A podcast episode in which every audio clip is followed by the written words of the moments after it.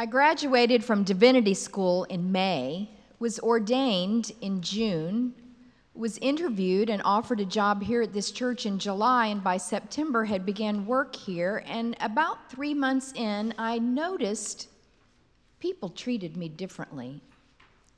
I mean, like, no one ever told me a joke. I don't mean like the newsletter bloopers, I mean a real joke, the kind that makes you blush because it's slightly inappropriate. No one ever told me a joke except when I went back home to Fort Worth, and then I was not Reverend, just Carla, and people told me the same inappropriate jokes they had been telling me my entire life. And so I get it. When Jesus goes back to his hometown in Nazareth after developing a reputation for being a whiz bang teacher, they saw Jesus as just a regular guy. Here he is, simply the son of Mary and Joseph made good. I'm sure on that day, Mary and Joseph beamed with pride as they walked to the synagogue with Jesus home for a visit. And when the time came for the scripture to be read, they handed the scroll to Jesus. And he unrolled the scroll and he looked out to see who was there in the synagogue that day. I wonder if his second grade teacher was there. I wonder if he looked out and he saw her and he recalled that her husband drank too much and that he had left town and left her to raise those two kids alone and that they had struggled to make ends meet just barely enough to put food on the table, but never enough for the extras that kids need unless someone in the synagogue pitched in to help out. I wonder if he started thinking about her before he selected what verse from Isaiah to read that day. And maybe his next door neighbor was there too, the olive farmer, the one who was there without his wife that day because cataracts had blinded her and she can no longer bake bread, the kind of bread that she used to sell to the neighbors to help the family budget, and now the family has fallen deeper and deeper into debt. Maybe his friend, the carpenter, was there, the one whose son is in prison for a crime that everyone in the synagogue knows he did not commit. No date has yet been set for a trial, and anguish has moved into the face of his mentor, that carpenter. Well, you and I can only imagine who was there in the synagogue that day by what Jesus selected to read from that scroll.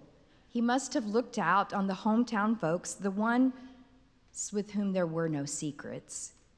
And he must have read to them what he thought God wanted them to know on that particular day. I bring good news for the poor, sight to the blind. The captives will be released, and the oppressed will go free. You see, Jesus chooses from two different chapters of Isaiah. They didn't fall together. Jesus is cutting and pasting them together, and Jesus is also deleting the verses that he doesn't think they need to hear, like the one that goes right in there in Isaiah, but he left out about the day of God's vengeance being upon them. After he read, he rolled up the scroll, he gave it back to the synagogue attendant, and he sat down, and all eyes were fixed on him.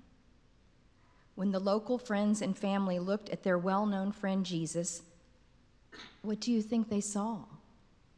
Why does Luke tell us about this dramatic moment when all eyes are fixed on him?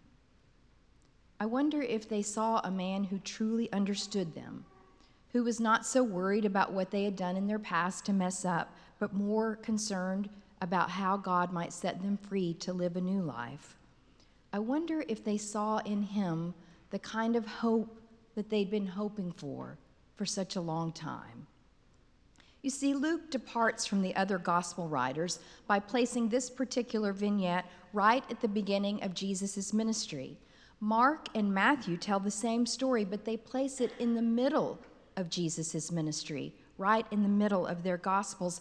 But Luke places it here at the beginning as an announcement of Jesus' mission and purpose, a manifesto about who he has come to be to bring good news to the poor, sight to the blind, freedom to the oppressed.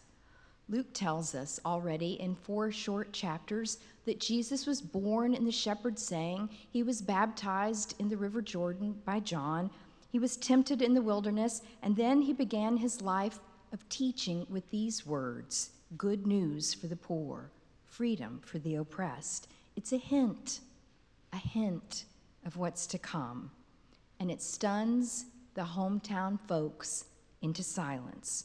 All eyes fixed on him. And what is racing through their hearts and through their minds? What did they see? Did they see a hope for the future?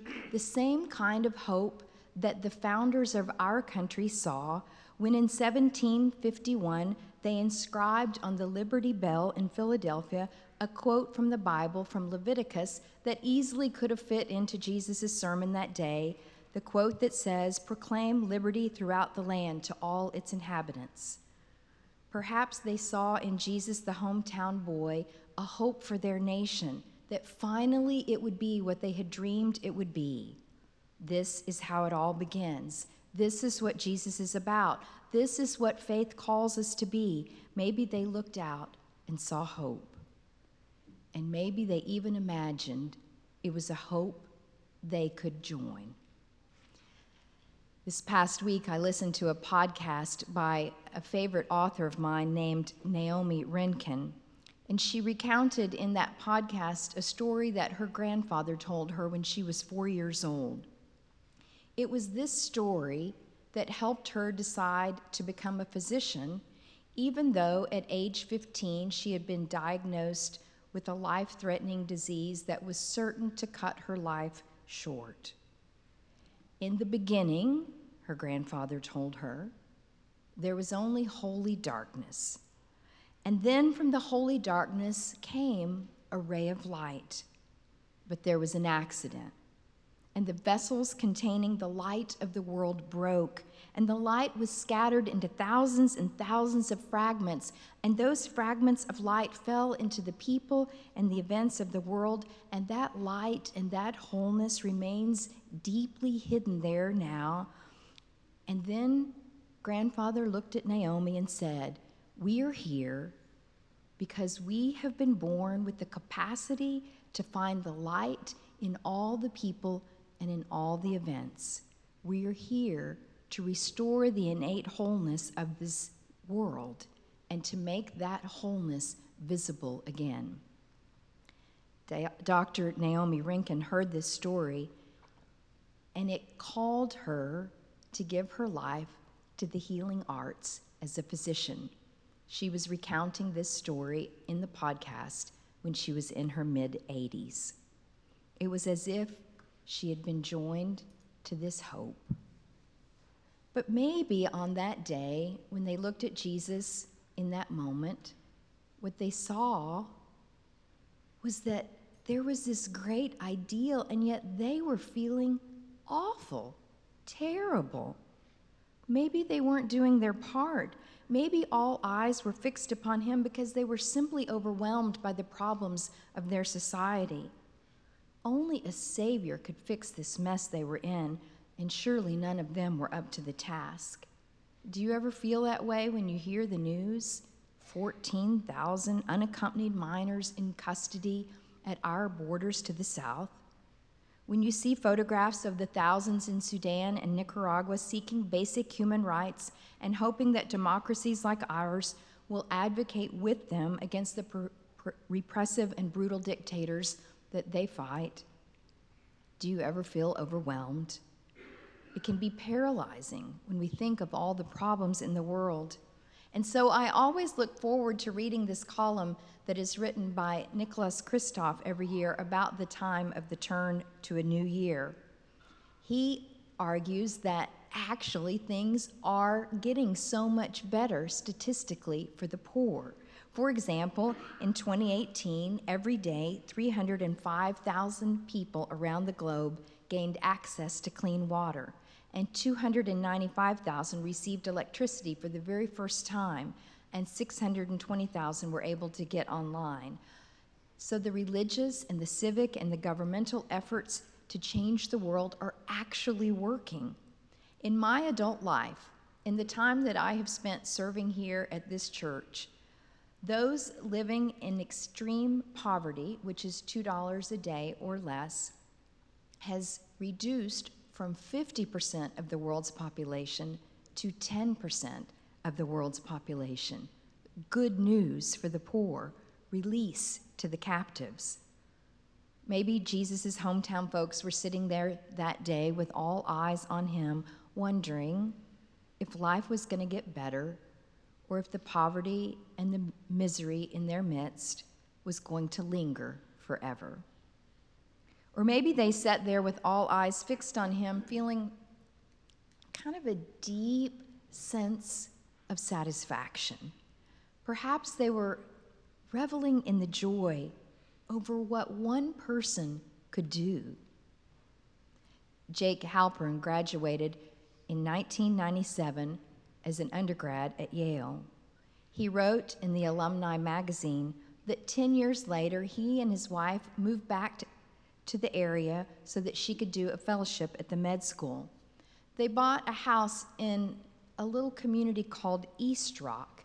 He describes it as an elite enclave of academics surrounded by the poverty of New Haven. He said the haves in this neighborhood were conveniently separated from the have nots, except on Halloween when the kids from New Haven came into his neighborhood for trick or treating. But when his own boys, age seven and nine, took a love of running into their lives, he decided to enroll them in the New Haven Track Club. His boys quickly found meaning and purpose in running with this club. They were coached by a very stern, but gently loving coach. And one day, as their dad, Jake, sat in the bleachers watching the kids train along with the other dads sitting there, one of the dads, who was a very affluent engineer, said, You know, this is the best track club in the region. And another dad, named Harold, chimed in, Absolutely the best club. But then Harold said, Sometimes it's hard for me to get my boys to the club because I've been having so many car problems. Recently, his car had broken down on the highway, and he never even retrieved it because he couldn't afford the fine to get it out of the pound. Jake quickly learned that this little track club was struggling because they didn't have the adequate practice facilities that a club like theirs needed, especially in the winter when running in the dark streets was quite dangerous. Jake said, Why don't we practice over at Yale? The coach chuckled. You don't get it. These boys don't belong at Yale. They don't feel any connection to the university, and the university would never let us use that brand new track. That night, Jake called the athletic director, and suddenly the club was practicing each week at the brand new track at Yale. And that year, they won first place in the national championships. Sometimes the poor and the oppressed, the blind and the captives are not those living in another neighborhood. Sometimes they are living in our own homes. Sometimes it is even us longing for freedom and new life. Maybe all eyes were on Jesus because they began to see that God was embracing them. The God of heaven was marvelously there, right in their own midst, and any whispered sound might ruin it. Joe Biden shared this story with a group of college students. He told about that day when he got the call that his wife and daughter had been killed in a car accident and his two young sons were in critical condition in the hospital. They were unsure if they would live. Joe Biden had just been elected to the United States Senate a few weeks prior, and he was unable to go to the swearing in ceremony, he, so he was sworn in right there in the hospital room where his boys were recovering. He then began the daily four hour commute to and from daily between Delaware and Washington, D.C., four hours round trip each day. He made that commute every day because he said he wanted to be able to kiss his boys goodnight and be there when they woke up every morning. He said it was not a kind of Ozzie and Harriet upbringing, and some nights all he got was just a moment to crawl into bed and snuggle with them. But he came to see during those years that a child can only hold on to an important thought to share with a mom or a dad for maybe 12 hours, possibly 24, but after that, it's gone. But looking back, he said, the real reason he went home every night was that he needed his children more than they needed him. I wonder, I wonder if no one really knows what sermon Jesus preached first. Maybe the first time he preached, no one paid much attention. But after his life was over and they looked back, they saw the sermon that Jesus had preached with his life. And someone said, You know what he did? He lived out those words that we hear from the prophet Isaiah The Spirit of the Lord is upon me to bring good news to the poor, sight to the blind, release to the captives. What about us? At the end of our lives, when someone sees the totality of our lives, what verse would they assign to us? What is the message we are acting out with our daily lives? When all our days are over, what did they see in us?